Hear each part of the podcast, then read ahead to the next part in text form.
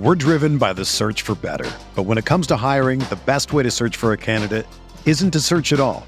Don't search, match with Indeed.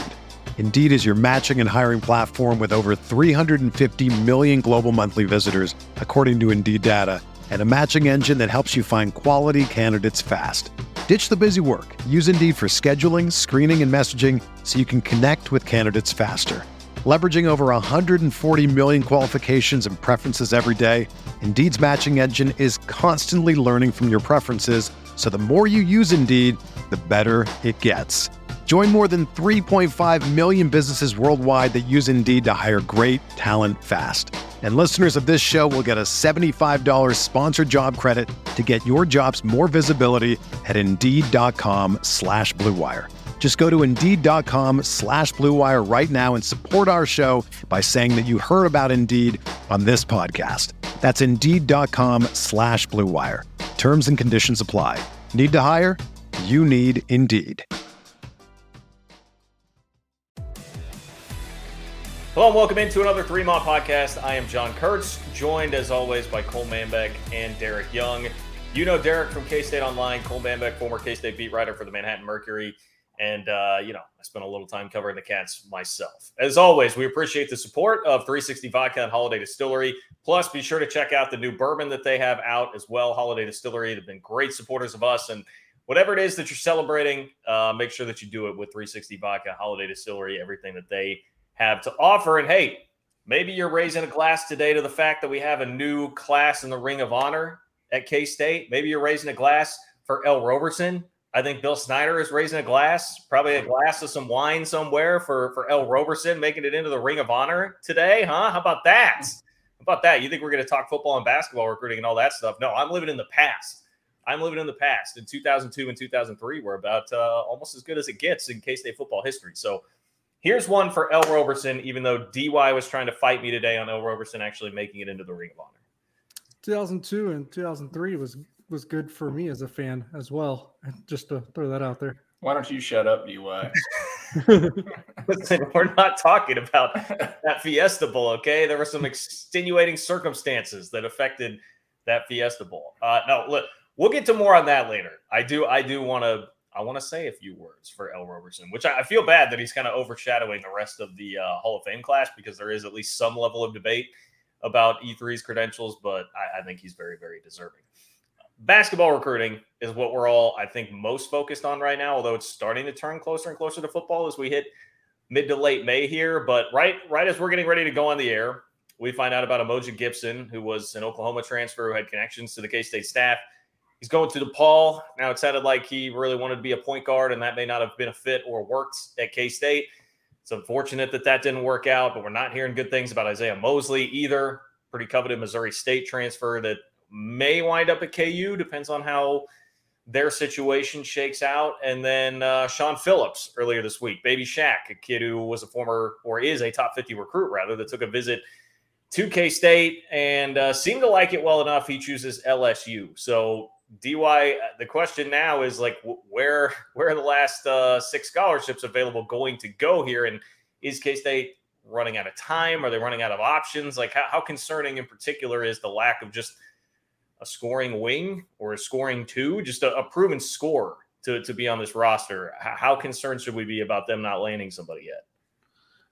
Maybe apprehensive is probably the word. I think that's what Jerome Tang used in an interview, that, you know, he'd be lying if he wasn't apprehensive. I think that's probably a fair reaction and a fair calculus of the situation. Um, I don't know that you're running out of time because there's a lot of things still going on that I think, you know, there's probably more than enough talent still left in the transfer portal to pluck. And, and there's still, you know, several programs looking to find those last few pieces. I think maybe the, what the anxiety level would be for Kansas State is they probably have more void, more vacancies than the, the typical program because they still almost have half the roster to still assemble. Um, they're sitting, I think, at seven. So they had six spots left. Perhaps the two visitors that they've had in the, you know, the past handful of days, and Alex Shakou from Alabama, transfer big, and, and David Gasson from Virginia Tech, transfer, I guess transfer forward. You put those into the consideration where you would you would hope that they can contend and, and perhaps land those two, then you're sitting at nine players and you only need four more.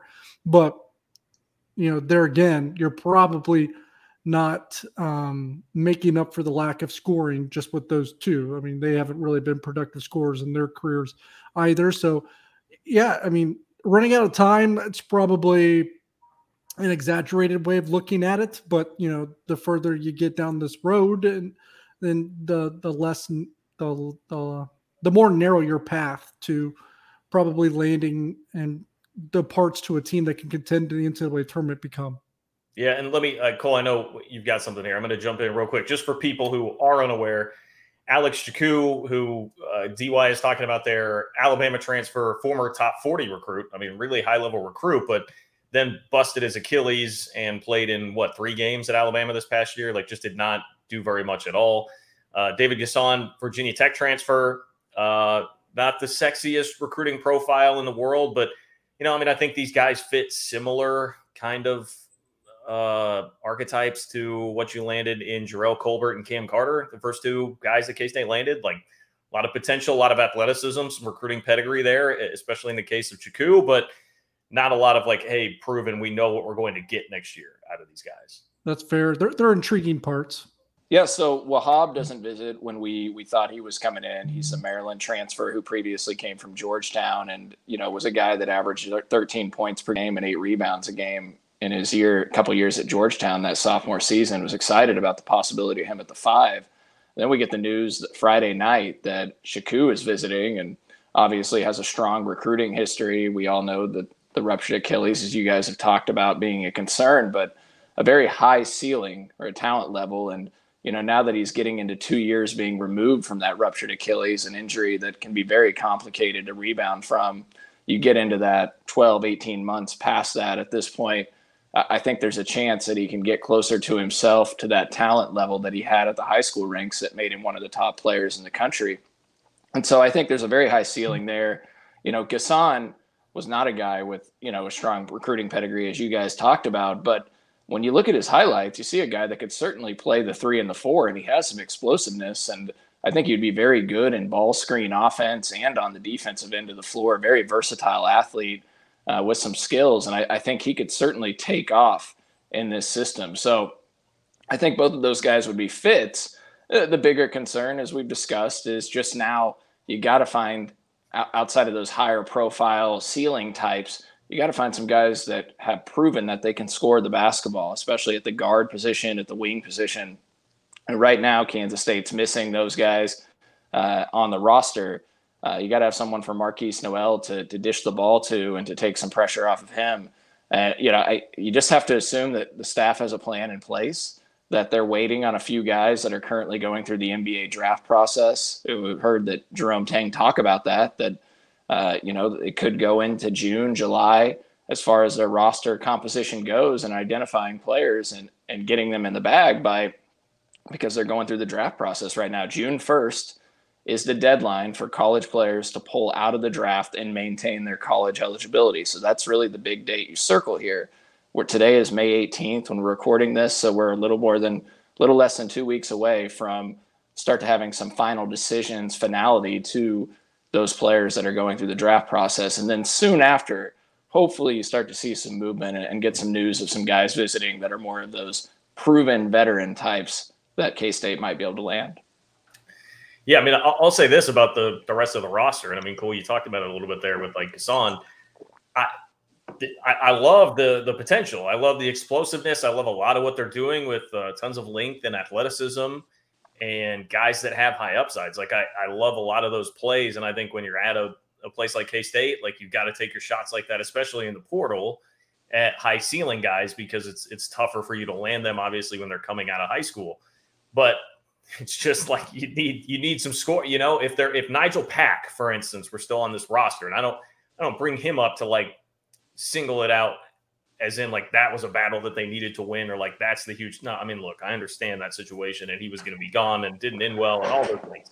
But if you had somebody like of his caliber still on this roster like that was able to score the ball like that, then I'd be sitting around thinking like, man, we're we're really talking here. Like you just – you need one or two of those guys sprinkled in, and and that is the apprehension. It's it's clear that the coaching staff feels it. It's also clear that we're in a totally unique time where situations like this can happen now, where in the past they would not have necessarily happened here on May eighteenth. You would have probably just taken somebody to take somebody and fill up a roster spot. But now it's like, I, what do we, you know, what what names? Cole, I know you did a lot of work and research here. Like what what names are we floating, thinking, et cetera, that, that could be there? Besides, like, I don't I remember some of the discussion about Matthew Mayer from Baylor, but I just have a hard time understanding why a guy like that would leave Baylor to come to a situation like K-State if he's only got one year left before the draft. Well, and I, I don't know how realistic Mayer is at this point. If they're going after Gasson, right, and then Shakou, I mean, I, that doesn't really leave many spots for a guy like Mayer at his profile to play right for K-State. So it makes me think they probably realize that's an unlikely one. You know, when you look at oh and three's top fifty recruits, I'm just pulling it over right here, that eleven of the top twenty-five transfers in the portal, according to their rankings, are still available. But, you know, at least two or three of those guys are very unlikely for K-State. Isaiah Mosley being one of them is, you know, D Y has had some information on that recruitment, and it sounds like K-State's probably out of the mix there, unfortunately. Yeah, what, uh, what, what, can Brown, what can Brown do for you? Not much. Yeah, to hell with Brown. Gotta, gotta love that family. Uh, seventeen of uh, the top fifty in oh and three's rankings are still available in the transfer portal, and then twenty-four of the top one hundred when you, you dive down into that top one hundred.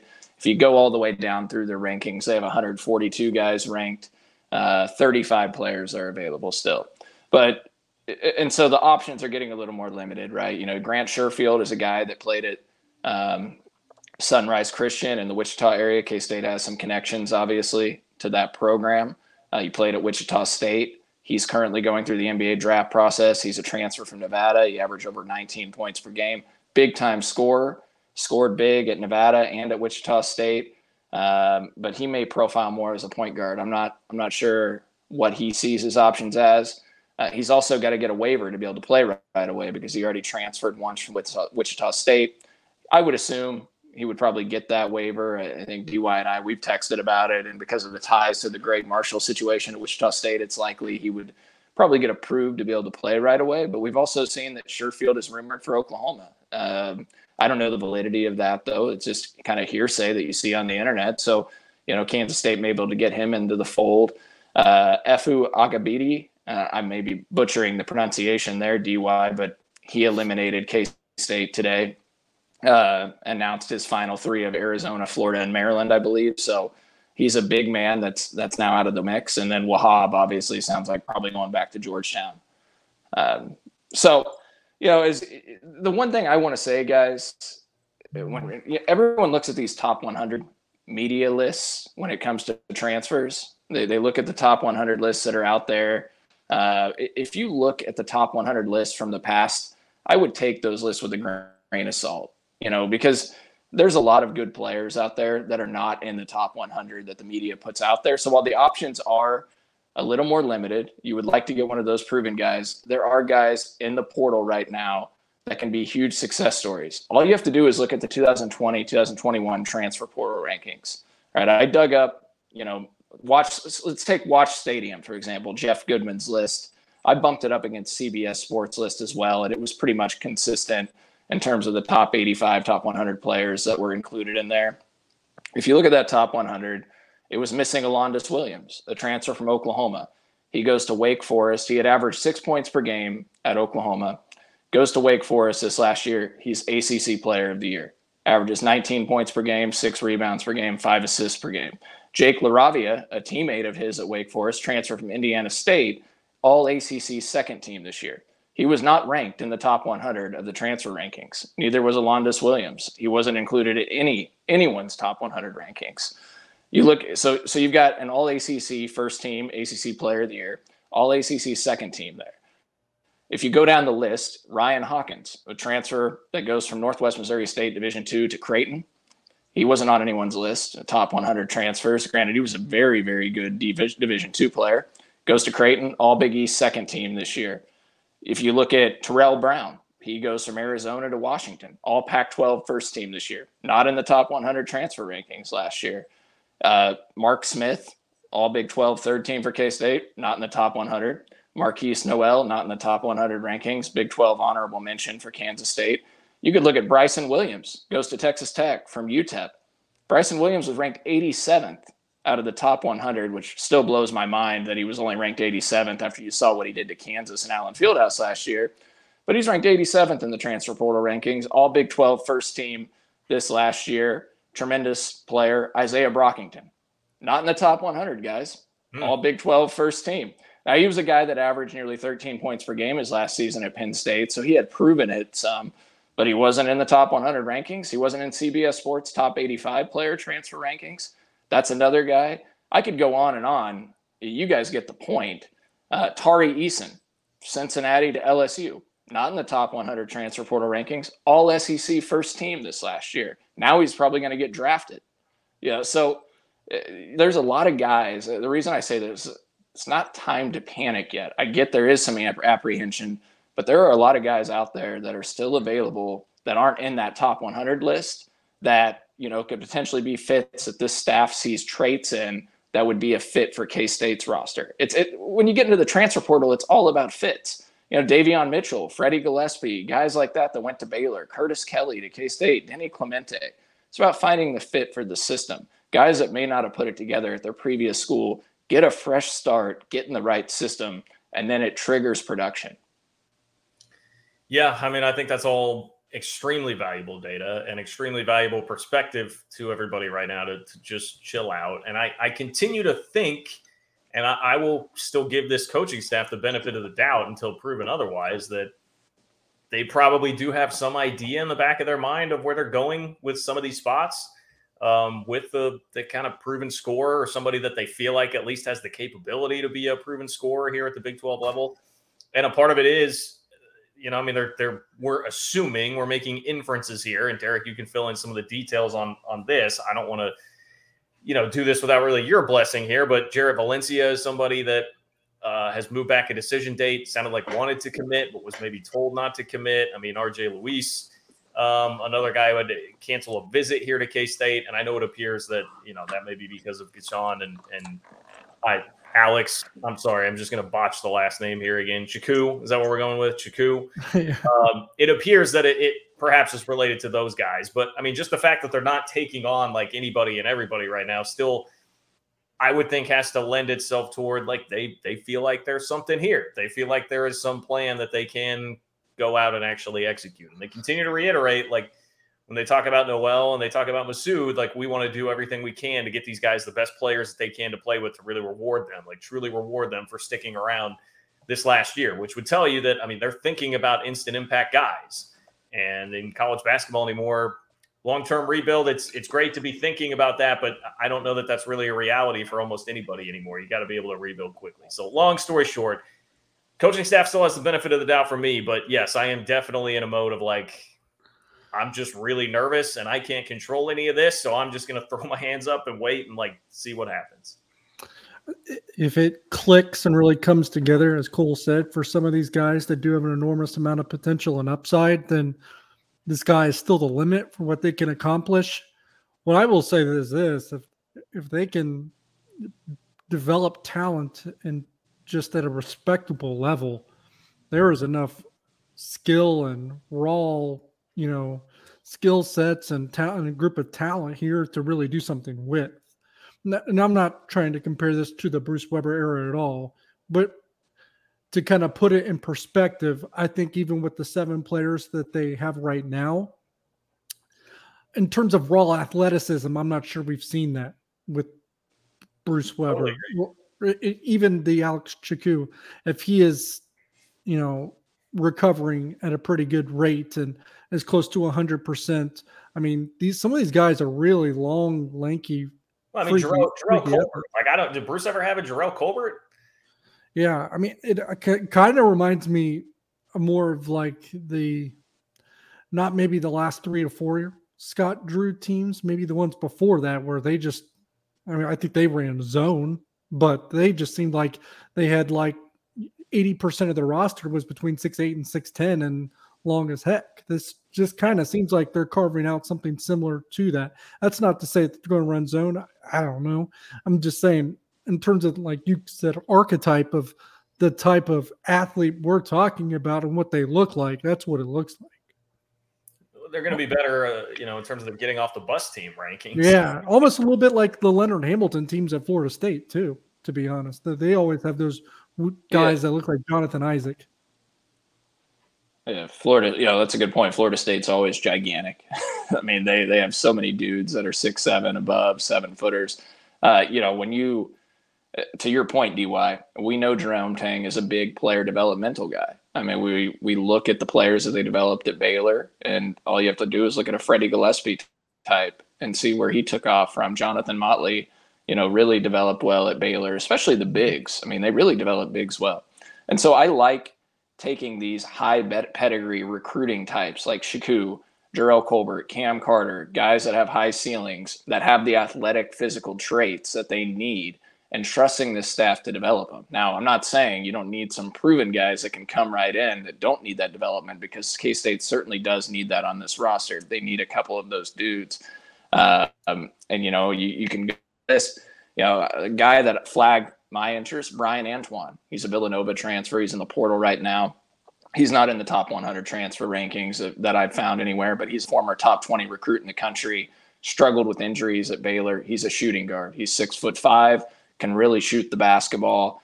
He only averaged two points per game in his career at, at Nova. Didn't work out in three years there, but high ceiling. If you just get a restart, come to a new program. I think Kerwin Walton is a guy that's probably leaning somewhere else. I, I had texted D Y about him, but he's a North Carolina transfer, top one hundred recruit, formerly been at U N C two years. Didn't do a lot this year, but his freshman year at U N C, shot, shot about forty percent from three, averaged over eight points per game. Another bigger guard, six foot five, uh, high recruiting pedigree. And, you know, I think I've seen some rumors of him potentially going to Creighton, but those are just a couple of examples of guys that are available still in the portal that are unclaimed. There's many more. Uh, you know, I stumbled across a guy. I, I texted you guys late at night one night. I was doing some sleuthing. Uh, I, I have no chance to pronounce his name. He's originally from Nigeria, Nigeria. He's currently at U T Arlington. He's in the transfer portal, but he's also in the N B A draft process. The, di- the guy is six foot nine, but he averaged seven and a half blocks per forty minutes last year. He was one of the best shot blockers in the country. Now, if you look at his stats and you see only five points per game, you're as a K-State fan, that's not going to work. Texas Arlington, only five points per game coming into the Big twelve. He's currently going through the draft process. He's getting N B A workouts. And he's a, a high jumper type. You know, he's actually a, a record holder in the high jump. And there's video of him touching the top of the backboard when he jumps. It, I would be, uh, he is a guy with an extremely high ceiling that most people would probably be disappointed in landing, that I would be ecstatic about getting if, if K-State can get him, if he comes back. And again, I don't even know if there's any connections. He's a guy that's not on anyone's top two hundred transfer list, but he's getting N B A looks right now in workouts. And so, there's just an example of so many guys that are currently still in the portal that most of us have never heard of, that this staff has seen film on or talked to people about, that, you know, is probably interested in. I could probably give the name a whirl, the U T Arlington big that Cole's referring to. It's it's a tough name. Calderici Akabundu Iyogu. Have fun with that, Mitch Fortner, if that becomes yeah. a thing. Nailed it, nailed it. Well, you guys, I, listen, I, I was. What did I, Cole, what did I tell you guys before the show? You go to U T Arlington's site and you go scroll down until you find an old game preview, and then you dig up the file that has their old game notes, and usually that's where you can find the pronunciation guide. Okay, if I would have known that this was coming up on the I, show, I, I would have made sure that we were all prepared here, because I'm a professional broadcaster. Okay, you didn't. You didn't even know Shakou. You, I, you haven't got that one. well, I, well, I just blew yeah, my whole story and you knew. He- We're driven by the search for better. But when it comes to hiring, the best way to search for a candidate isn't to search at all. Don't search, match with Indeed. Indeed is your matching and hiring platform with over three hundred fifty million global monthly visitors, according to Indeed data, and a matching engine that helps you find quality candidates fast. Ditch the busy work. Use Indeed for scheduling, screening, and messaging, so you can connect with candidates faster. Leveraging over one hundred forty million qualifications and preferences every day, Indeed's matching engine is constantly learning from your preferences. So the more you use Indeed, the better it gets. Join more than three point five million businesses worldwide that use Indeed to hire great talent fast. And listeners of this show will get a seventy-five dollars sponsored job credit to get your jobs more visibility at Indeed.com slash Blue Wire. Just go to Indeed.com slash Blue Wire right now and support our show by saying that you heard about Indeed on this podcast. That's Indeed.com slash Blue Wire. Terms and conditions apply. Need to hire? You need Indeed. When you need mealtime inspiration, it's worth shopping Kroger, where you'll find over thirty thousand mouthwatering choices that excite your inner foodie. And no matter what tasty choice you make, you'll enjoy our everyday low prices, plus extra ways to save, like digital coupons worth over six hundred dollars each week. You can also save up to one dollar off per gallon at the pump with fuel points. More savings and more inspiring flavors make shopping Kroger worth it every time. Kroger, fresh for everyone. Fuel restrictions apply. Well, no, that's great, and I'm I'm not necessarily opposed to bringing that guy in. Uh, I, again, I love the high upside athleticism. It just it's like there's there's already a lot of those guys, and I understand. I mean, it's not quite like, you know, N F L draft. I was sitting here like, hey, the Chiefs should take two or three edge rushers, and hopefully one of them hit. Right? I don't know that you have the same latitude here to take three, four, five guys and hope that one or two of them hit. Like, you just need more instant impact. And so I know, Cole, you're just speculating and throwing out one random guy there. I just, what I'm looking for is wh- where's the guy who's in the N B A draft process right now that's a two or a three, or maybe, you know, can play both and has scored like twelve points a game somewhere, maybe like in the, the Mountain West, something like that. Because I just, I love the, the overall big picture here, like long-term what they're trying to do and what the strategy is with getting these high upside guys. But I also, I am very aware of the fact that, look, we all got really excited about Sean Phillips, Julian Phillips, the possibility of that visit happening, like a five-star kid. Uh, now, Leighton Blocker did happen. That was a visit that happened. But there were a lot of, like, really high-profile kids there for a while, and Antoine Davis. And now you're sitting here like, okay, well, some of that didn't materialize. And I speculate that some of it is, hey, like, they're, they're just going to have to go prove it and actually win some games before they can fully utilize their recruiting chops. And to me, like the, the biggest key to that right now is that they just, they need people that know how to score. They need people that know how to score next year so that next year is at least moderately successful. You know, I mean, at least something you can sell, like something you can build on, not a, not a four straight year, because I mean, that's the other, like if you're a recruit looking at this program, man, I mean, thank you, Bruce Weber. The last three years we're ninth or tenth in the league. So, you know, I mean, I just, I, I don't want a four straight year of that. And, and that, that is my fear. And that's nothing, obviously, that this coaching staff can control. It's just like, they, they need enough to make this year at least decent and, and leave you feeling hopeful about the future so that they can then unlock, I think, their full recruiting potential. To be fair, you know, Iowa State just kind of went from, you know, worst to the Sweet sixteen, but how many times did they struggle to score forty points? I mean, That's a, that's a very fair point. That's a very I'm fair just point. Saying college basketball is far different than any other form of basketball that we watch on a nightly basis, right?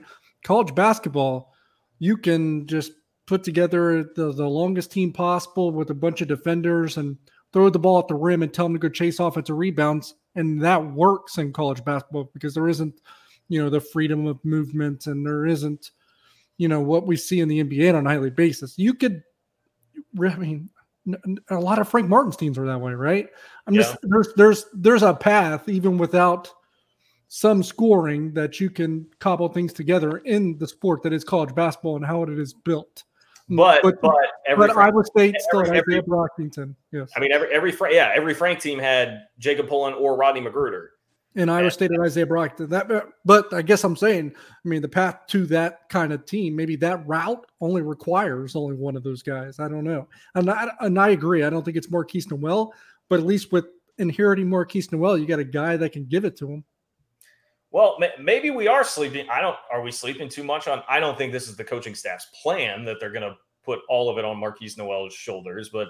Right. Are we breezing past that too much? That maybe that winds up by necessity being what it has to be? Is he capable of that? I, pr- probably not. Not on a nightly basis, the way that Isaiah Brockington and all those guys were. I don't think you can you can anticipate that.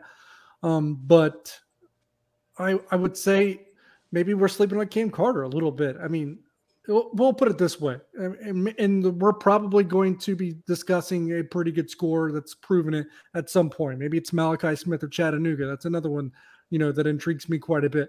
But I don't know that Baylor expected what, you know, the fans expected what they got when they heard that they were signing Davion Mitchell from Auburn. So some of the stuff yeah. is we just don't know. And like Cole said earlier in the podcast, sometimes it's just going to click for someone right away, just being at a different place. And again, I, I believe in this coaching staff's ability to bring that out of somebody too. So uh, I'm excited to see what happens when they actually get it all together. And that that's really it. Like, I'm, I'm so excited about most of what's going on with the basketball program. I'm like, let's just fast forward this thing, get get one or two decent scores in there that'll make me feel a little bit better about it, and then like roll the ball out there, man. Let's go. And we and we um, know about a new a game that just got scheduled too. They play Butler and Hinkle Fieldhouse on November thirtieth. Butler and Hinkle Fieldhouse, and they need to blow that, blast that place into the sun. Like, I beat Butler so bad that Hinkle Fieldhouse explodes into the ethos, and there is nothing left but just a little tiny speck of dust. That's how I feel about Butler. Uh, never, never will forgive for two thousand ten. I someone brought that up to me on Twitter today and was like, hey, you know, I mean, it wasn't really Butler's fault. I think they're insinuating that it was like maybe Chris Merriweather's fault for the foul, like however the Xavier game ended and that they were on tired legs. I'm like, no, no, no, no. Listen, this is Butler's fault. Like I, Gordon Hayward, it, it, you know, listen, from one pale guy, like how pale that guy is, and he's just raining fadeaway jumpers over Curtis Kelly's incredible five-star length. And then, you know, I got to listen to stories about Matt Howard's dad being a postman and delivering mail in the snow at the Final Four. God, I hated it. I, Shelvin Mack, I don't know that I have anything really negative to say about Shelvin. I don't remember anything particularly about him in that game. But and then you get Brad Stevens, a wonder kid over there, like, man, look at his coaching job. Like, just – At, at least you didn't have to uh, endure a sixteen-hour drive home from Salt Lake City after covering that game, John. Yeah. That was a, a sad trip. Yeah, I can only imagine. I can only imagine. Okay, well, football recruiting. I thought I was co- I thought I was covering a Final Four. I mean, I thought Kansas State was going to go to the Final Four my first year on the beat. It was uh, pretty devastating. It was. It was. I uh, would have had like a twenty dollars student ticket. It would have been great. Uh, K-State on the football trail continues, I would say, a hot streak here, D Y. They land uh, Justice Clemens, junior college recruit, another defensive back. Same same with Javion Carr, who was a defensive back transfer from Arizona. Uh, so they the secondary, I mean, all of a sudden went from who, how are they going to find any depth at all to in the course of like two weeks. Now you're sitting here telling me like, hey, they, they may have to like redshirt these guys or just not play them because there's there's that much depth there in this room.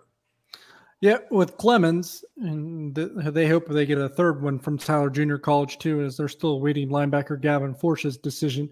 But with Clemens and with Carr, that's two more cornerbacks, I think, and that's after already adding uh, Jordan Wright the week before when they beat Florida State for him. Um, and you have the two presumed starters with Julius Brents and, and Echo Boydo. I think Jordan Wright's probably third in that pecking order. So then when you're talking about adding Carr and Clemens, too, They they really like Omar Daniels, by the way. You know, that's a lot of depth, and that that's what I'm saying. They're you you're almost feels like they're anticipating losing Brent and Boydo after this year, and I'm one of those that would, you know, feel inclined to believe that's probably the case. So I almost think some of these ads are just with some foreshadowing in place. Carr hasn't played any college football. He redshirted last year at Arizona, never got on the field. Clemens still has three years of eligibility remaining, and he still has a red shirt available. So he can take a red shirt, then still have three years to go. He also played some nickel at Tyler, so I wonder, think of it this way. Josh Hayes was thought as kind of that nickel guy. They moved him to safety already um, for this upcoming season.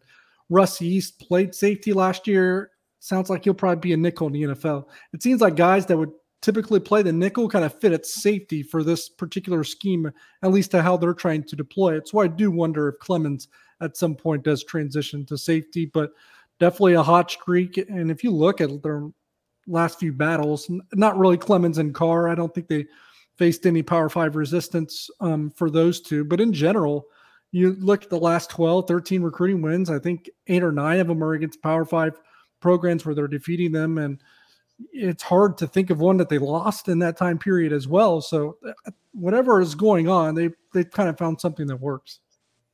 Well, now, I mean, they're they're going head to head with U S C for Gavin Forsha, who is the the linebacker here. And I know things seem to have turned a little bit, so you can you can update us with the latest here as of, you know, we're recording this Wednesday night, just for purposes of, you know, time stamping this whenever yeah. it is listening. Decision may have already been reached. We may know something publicly, but it sounded like Forsha at first was all in on K-State. Then U S C, Lincoln Riley came in pretty hot and heavy. They did get him to visit. Um, obviously, this would be a really nice win. Linebacker is another place where, like, absolutely can use some depth. They've really struggled to develop anybody at linebacker there, so it's had to be a bunch of these guys uh, that have that have rotated in or come in as transfers that you're going to rely on this year. But I, I, is this as a K-State fan? Do you start to get antsy about this and be like, man, the obvious is going to play out here? This kid's going to choose U S C, or where do you stand on things right now? I, I would. I'm not going to make an official pick because I just don't know. Um, I don't have a lot of. Enough overwhelming evidence or confidence to suggest what will happen either way. What I will say is it's not a slam dunk for U S C, even though he did end up deciding to take that trip to sunny Southern California.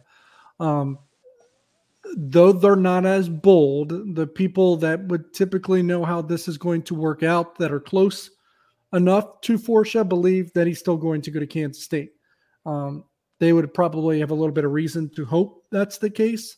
So you got to take it with a little bit of a grain of salt, but they definitely have not backed off of that confidence. It's just no longer as bold, and it probably shouldn't be since he, you know, he, you well, he know, took the visit. Yeah. yeah, he still he went and visited. So, um, well, we'll find out soon. That's what I was all told. Not a specific date, just we'll find out soon.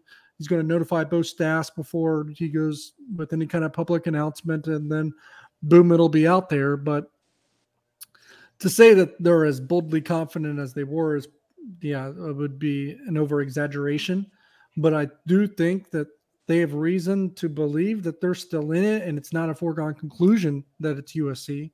So we'll see. But I, yeah, I think that the, the Trojans ended up mounting quite the the defensive for Forsha. Which, like, what what? Why are we seeing Lincoln Riley? I mean, this is not the first time K-State's run up against Lincoln Riley already at, at U S C. Like, and, and I get the, the basic reasons why you're seeing more national programs come into Kansas. Just recruiting is more national. You can find highlights easier of guys. Right. It's a much easier world to go in and cherry pick. He's not from Kansas. Gavin Forsha, he's from Tyler Junior College. Well, right, right. I, I realize, but but the same caliber of play. Right. I, what I will say. I, I, I'm just you know, you think about the battle with Oklahoma, right? For Canick. I mean, kids like that, Isaiah Simmons, who went to Clemson, that Brent Venables came in and recruited. Like, yeah. There's an obvious connection there with Venables, but Oregon, you know, with with Avery Johnson and Dylan Edwards a little bit. Um, Notre Dame, Joe Ott, like Joe Otting, all of a sudden has blown up and gone national from the state of Kansas. It just seems like there's a there's a lot more resistance now for it. Used to be you worry about like Iowa, Iowa State, and it feels like in the last couple of years now it's blowing up to like all of a sudden these kids at the last minute when you think you're in a pretty good position, they're just blowing up to the point where you have a lot of national resistance. Yeah, and, and in ways U S C is also just desperate to fill spots at this point of the year. Um, I don't know what their roster was looking like if they just had a ton of open spots because of transfers. That's my guess because, you know, it was really weird when they took Tyrone Tellini as a scholarship transfer from Kansas State yeah. too. I mean, Tellini barely played in Manhattan. Yeah, you're right. That was that was. A and they just offered. Uh, uh, they just offered Jor- uh, Jordan Allen, right? D Y Olathe South defensive end. Yeah, Jordan Allen, twenty twenty-three defensive end from Olathe South. Well, speaking of Avery Johnson, uh, one of the real stories this week is the fact that he made the Elite Eleven finals, which K-State has not landed a, an Elite Eleven final quarterback since Josh Freeman all the way back in two thousand five. So it's a, it's a big deal. I mean, Ron Prince. Yeah. Well, yes. I mean, that was a huge deal when, when he got Josh Freeman. This feels like it would be uh, maybe not quite on that same level because it was a dramatic flip from Nebraska. But, you know, for Chris mm-hmm. Kleiman, it, it would be a monster, monster win if they can get him. But now I think, you know, speak for what the average fan feels here. And that's, you see this, you're like, man, we're already a little bit worried about like Oregon and, you know, are these schools going to come sniffing around? Will the decision of Arch Manning start this trickle down effect where Texas or whoever loses Arch Manning steals someone else's quarterback and then someone else is coming after Avery? There are enough variables to worry about already. I think you're conditioned being a fan of this team that has not landed many high profile recruits to think, well, boy, maybe this will be exactly like Forsha. Like, you think you have him in the bag, and then all of a sudden now he gets a little extra shine at the Elite eleven event, and uh, somebody else is going to come calling. It's possible. I'm not going to say no. So it probably is not really reassuring to anyone listening or or to you, John or Cole, but it's possible. I look, I, I really think the world of Avery Johnson. You both know that. I've raved about him for a couple of years now. I think he's the real deal. Um, I saw him play last year against Derby High School, and it was one of the best performances that I've seen from a high school quarterback um, ever, just in, you know, a singular game. And he was that good that night. And I think that was a game they still lost, but he almost single-handedly led it, led Mays High School to a win over Derby. He's just that good of a quarterback. So there's definitely the potential that he's going to continue to showcase his skill set and his talent and maybe convince some other schools to budge and pull the trigger on an offer for him at the end of the day, because he is that good. Uh, the thing is that we just don't know which quarter, which schools are going to be in line for, you know, another quarterback, but you know, so there's a lot of variables at play, like you said, John, but at the end of the day, as I stand right now, we're, we're recording this seven forty Wednesday night. I mean, it's still Kansas State's to lose, and by a considerable margin. I, I wouldn't say a lot has to happen. It, you know, one offer can change the course of an entire recruitment. You never know. But, I mean, there is, you know, very little resistance, at least quality resistance, that is effective right now against Kansas State for his services. I think the, the biggest news that came out, right, D Y, is that we will expect a decision at some point before end of June for Avery Johnson, and then also in all likelihood Dylan Edwards, right? You know, he made the announcement that probably announced before the Elite eleven camp or right around then. Yeah, I, I would imagine that I, I would be pretty shocked at this point if Avery's decision leaks past June. Uh, Dylan Edwards, I'm not going to pretend to to really have a good gauge there. Um, I feel differently about that recruitment um, with each day, and I'm sure that's probably a microcosm and a, of his entire process at this point and the way he feels, perhaps, because he just doesn't seem to exactly know where he wants to go with it yet either. Um, that one is just very unpredictable, pretty seems pretty volatile. I mean, just, I mean, he's been focusing on his recruitment for how long? Like he, he doesn't seem like he steps away from it very much. And he still, you know, came out with a top ten. You would think that it would be much more narrow than that, but he's going to take five official visits. Nebraska, I think, is coming up. So, you know, the Dylan Edwards one that, that could go this year. You, your guess is as good as mine, but wait, I think wait, wait. Does he have a committable Nebraska offer? You would think that they're bringing him on official visit that he probably is. I, it, that's probably, I mean, I don't think everybody, um, probably feels that way, but you know, Dylan Edwards is a really good football player. Um, any any program would be happy to have him, and and but you know, there's you know just gonna be dominoes, just like any other position, specifically a quarterback. But uh, yeah, I think Nebraska would take him, and I don't know that they're they're in a position not to. I think he's too good of a talent, and I don't think they're going to mess with Derby High School a whole lot, whole much to and try to you know burn any bridges there. I think I yeah. think Nebraska could definitely be a player in his recruitment, but they just haven't registered a whole lot up to this point. So that's an interesting thing starting to happen with them. Well, let me, let me, let me give you a John Kurtz crystal ball here, right? Like that's, that's the thing. I know. I'm sorry. I think that's your competitor, D Y, but uh, you, yeah. you log the, the crystal ball, right? Let me give it, let me give my official crystal ball prediction here for Dylan Edwards. You ready? Is it Jackson State? Why you got to ruin the surprise, D Y? Because that, that's a good swerve. You know, I called the swerve for uh, for Antoine Davis. Dylan well, Edwards recruitment, that, that'd be it. I'm combining both of those. It's going to be Jackson State, and it's going to be with a Glow Ball sponsorship. He will be the leader of Glow Ball's football division to sell glow-in-the-dark footballs to go play at Jackson State. That is my mm-hmm. official Dylan the Edwards only, crystal ball prediction. The only problem is I don't think China really dabbles in football yet. Well, they're going to now. That's why you get Dylan Edwards on board, D Y. That's why you get him on board and you start working that connection through Jackson State. Okay. Yeah.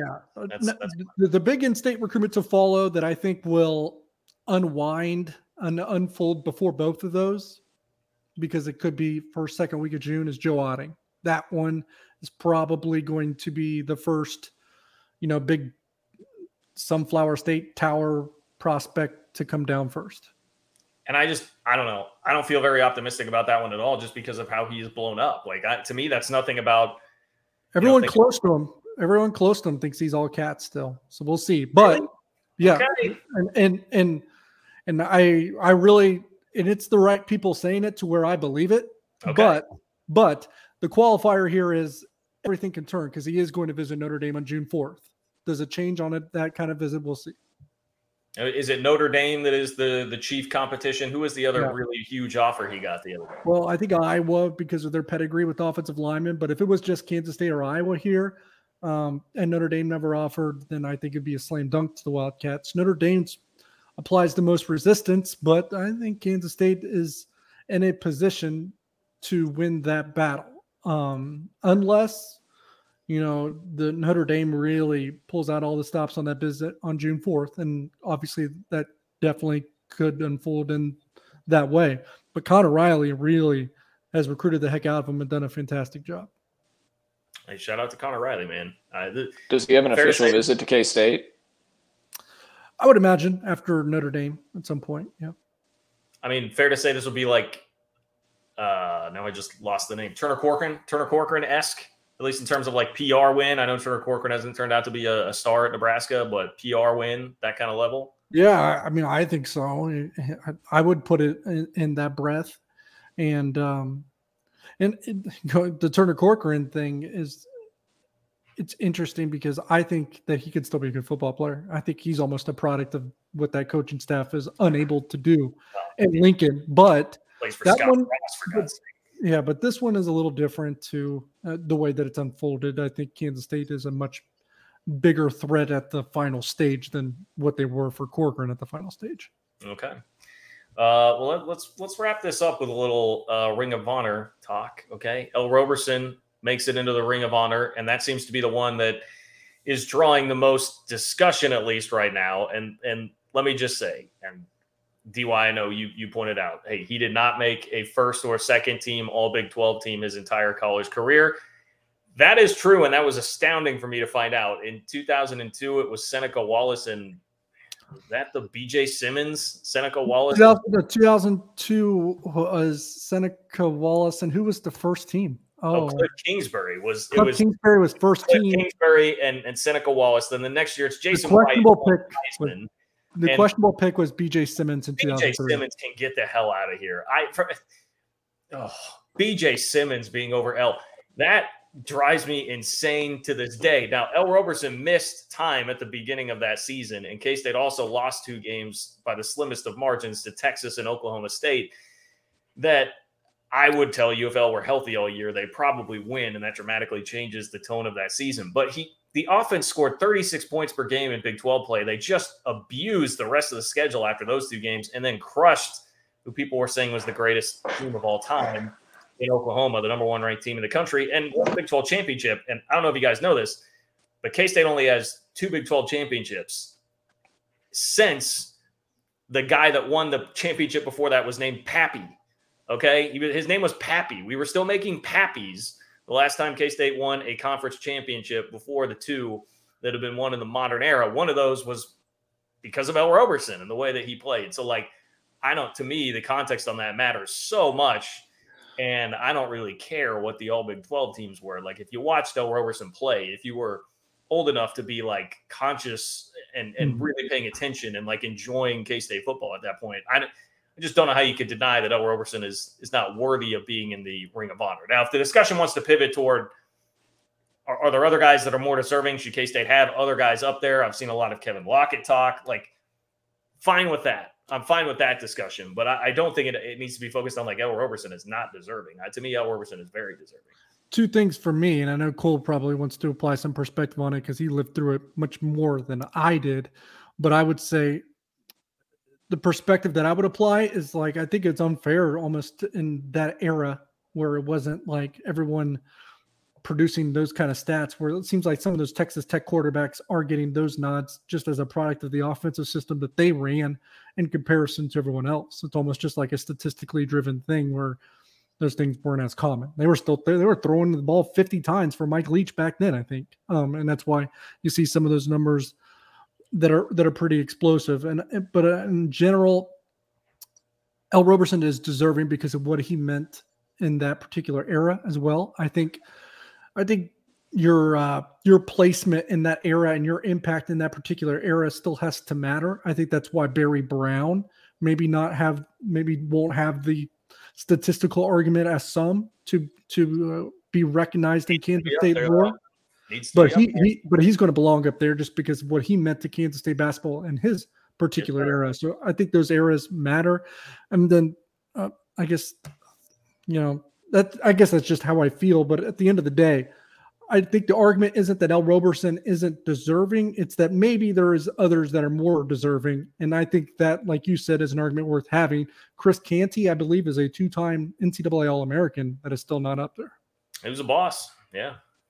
And we are, by the way, having we're having some issues with Cole, so it's not we're, we're not trying to restrict Cole's Ell Roberson opinion here. Uh, maybe that'll just have to be a tease for the, the next podcast, okay? But listen, the rest of the the class, I should have led with this, by the way. If you are curious and you haven't seen this yet, Arthur Brown, Larry Brown, who played running back from sixty-seven to sixty-eight, Darren Howard, tremendous defensive end who had a great N F L career too, Colin Klein, Tyler Lockett, Ell Roberson. That is your class in the Ring of Honor for uh, K-State football.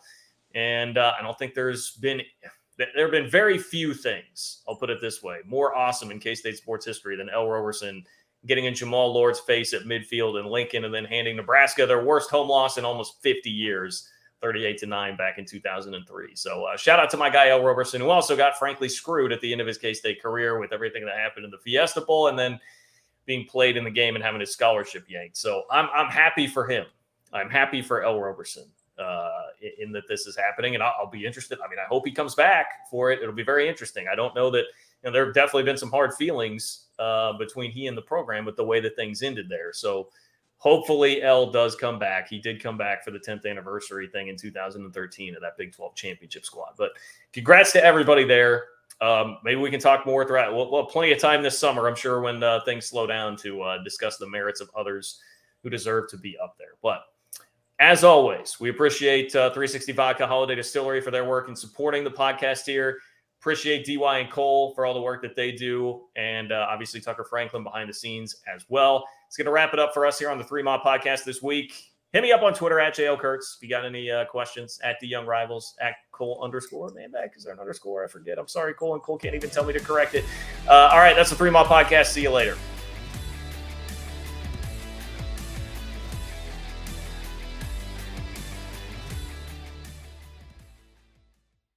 Everyone is talking about magnesium. It's all you hear about. But why? What do we know about magnesium? Well, magnesium is the number one mineral that seventy-five percent of Americans are deficient in. If you are a woman over thirty-five, magnesium will help you rediscover balance, energy, and vitality. Magnesium supports more than three hundred enzymatic reactions in your body, including those involved in hormonal balance. From functional medicine doctors to mental well-being and female hormone experts, we all know that magnesium is the one mineral to improve all aspects of well-being and health. But which one?